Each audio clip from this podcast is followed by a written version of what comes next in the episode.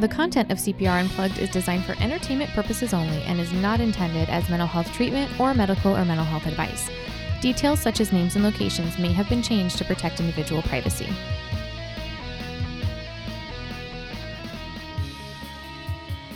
Hello and welcome to CPR Unplugged. I am your host, Jess. If you notice a difference in the audio this week, it's because I'm joining you from my home office amid the COVID 19 pandemic. As Spain approaches the two week mark since a strict shelter at home order was implemented, the country is still struggling with a high number of infections and deaths that have started to overwhelm the medical health system. In today's special episode of CPR Unplugged, we talked to three Spaniards in different parts of the country to get their perspective on the pandemic. Uh, the first person joining me is psychiatrist Monica. She is working in one of the main hospitals in the Spanish capital, Madrid. Monica, thanks for joining us today. Hello. Yes, thank you for inviting me. So, how are you doing? Well, fortunately, I'm fine. I'm not having symptoms yet. So that's okay. What's the mood among medical staff at the hospital right now? Well, a big part of the staff is exhausted especially those working with coronavirus, those in the emergency room and in intensive care. And we understand you work in an inpatient psychiatric unit at the hospital as well as providing outpatient services. Um, how are services continuing for these patients or how have things been disrupted? At the time, our inpatient unit it's, is opened but unfortunately, many other units in general hospitals here in Madrid had to close to attend coronavirus patients. The other hand, our, our outpatients are contacted by phone by their therapists the day they had the appointment and the psychiatric emergency teams are working 24 hours in the general hospitals and in psychiatric hospitals. Based on what you've seen so far during this pandemic, what advice would you give to anyone listening about what other countries could be facing or what people can do right? now? Well, uh, I think this is not a simple flu, though 80% cases are mild. But infection grows very fast, and at this point, the best thing to do is to stay home. Well, thank you so much. We really appreciate the work that you're doing, and thank you for taking the time out of your day to join us. Thank you very much. Our next guest is Javier Ramos, a lead writer for the satirical newspaper El Mundo Today and a movie script writer. He has been sheltering in place in a small apartment in Barcelona with his ex wife for the past 11 days.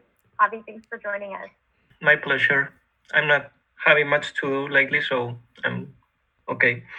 Now, Javi, I have to ask how has sheltering in place with your ex-wife been? Uh, well, the worst part is the confinement itself.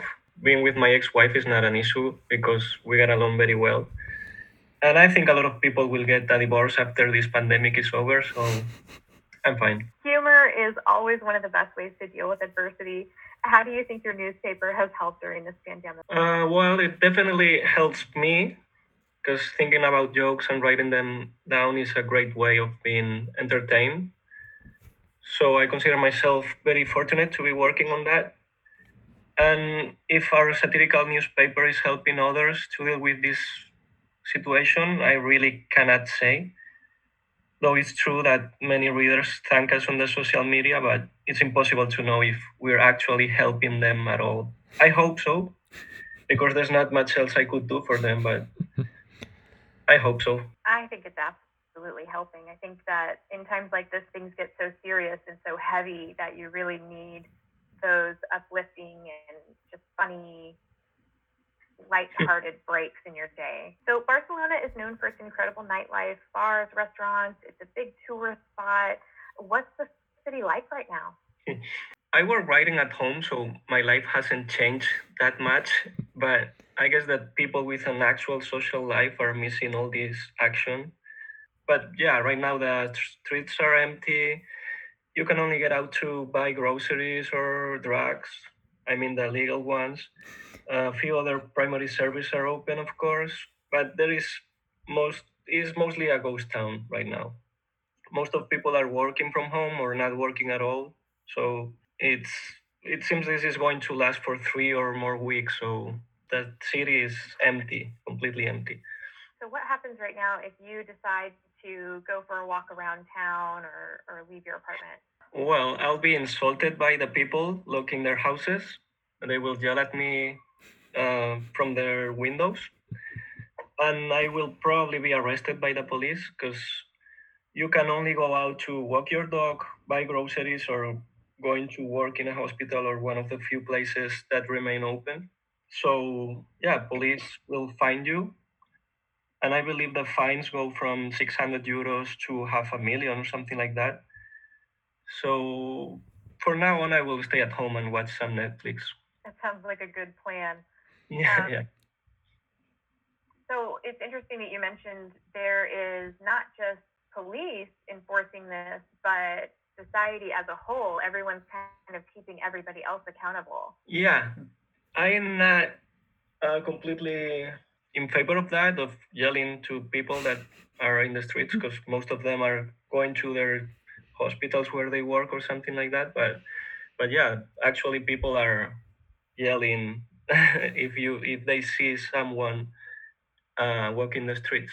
Uh, it definitely speaks to uh, a sense of fear that people might be feeling right now. That that uh, tendency to kind of get angry as a way to cope with that fear, or at least you know have something to do. At least yelling is some kind of action. But I agree with you. Maybe maybe not the best response. Yeah, there's something pretty cute that we're doing as every day at eight o'clock in in the afternoon. Uh, people get out. Well, they go to the window and start clapping. They applaud the um, doctors and nurses and you know all the people that are working. They every day we give them an applause. So I think that's better than insulting the people walking in the street.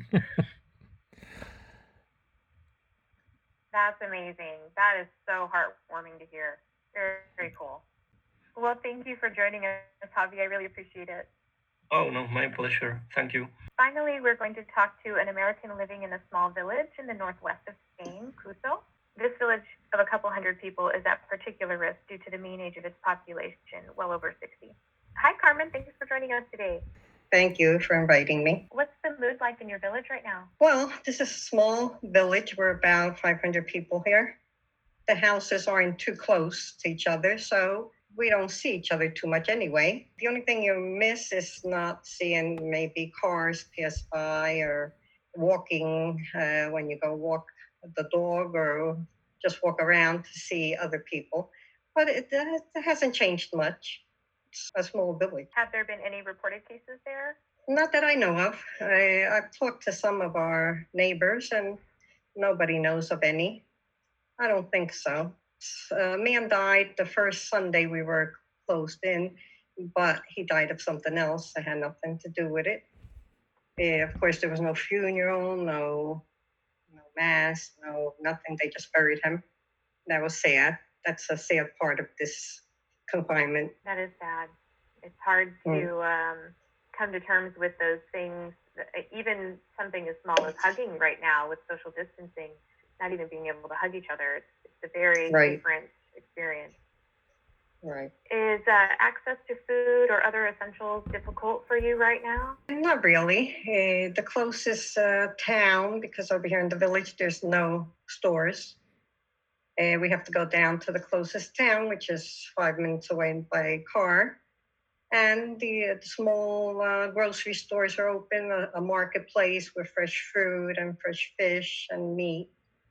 And uh, well, you have to wait a, a line, you have to maintain the distance with people, you have to wear gloves and all this, but well, it's not really that hard. I try to go the least possible, once a week or twice a week as much as too much.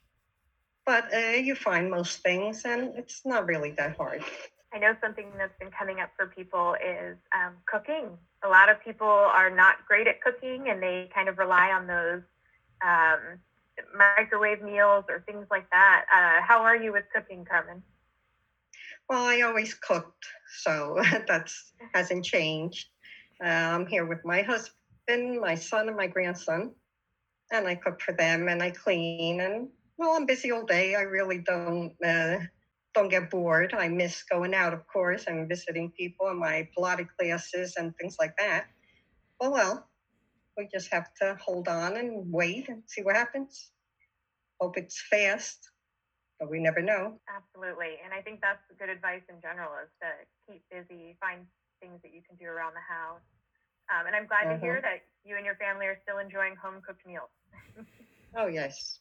I've always cooked. Uh, I don't like to buy uh, cooked uh, meals that you put in the microwave or something. No.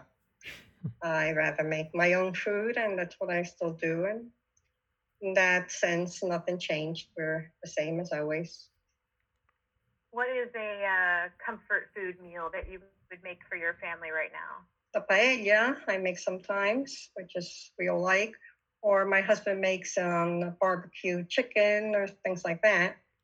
But usually, anything I make is okay. We all eat fine. My grandson is going to be four years old, and he runs around. We have big yard, and he's always hungry, and he eats well, and he sleeps well, and that makes me happy. Okay, already. All right. So even though we are physically further apart right now, I'm seeing people come together in solidarity and mutual support in ways that I have never seen before. The human spirit is fierce and beautiful with the capacity to endure and grow through unbelievable challenges. So for everyone listening out there, stay safe, reach out, keep in touch, not literally though. And until next time, take care. Got questions or ideas for the podcast? Or perhaps you have your own story to share. We'd love to hear from you. Email us at podcast at crisisprepandrecovery.com or call 602 281 7795. You can also find us online at cprpodcast.podbean.com or wherever you prefer to find your podcasts. CPR Unplugged was produced by Crisis Preparation and Recovery, Inc. The intro and outro music was created by Rob Wilson. The CPR podcast team includes Tamara Lamontagne, Ben Edwards, Laura Kaufman, Rob Wilson, and Michael Magarinos. Special thanks to Jason Spisak for technical support.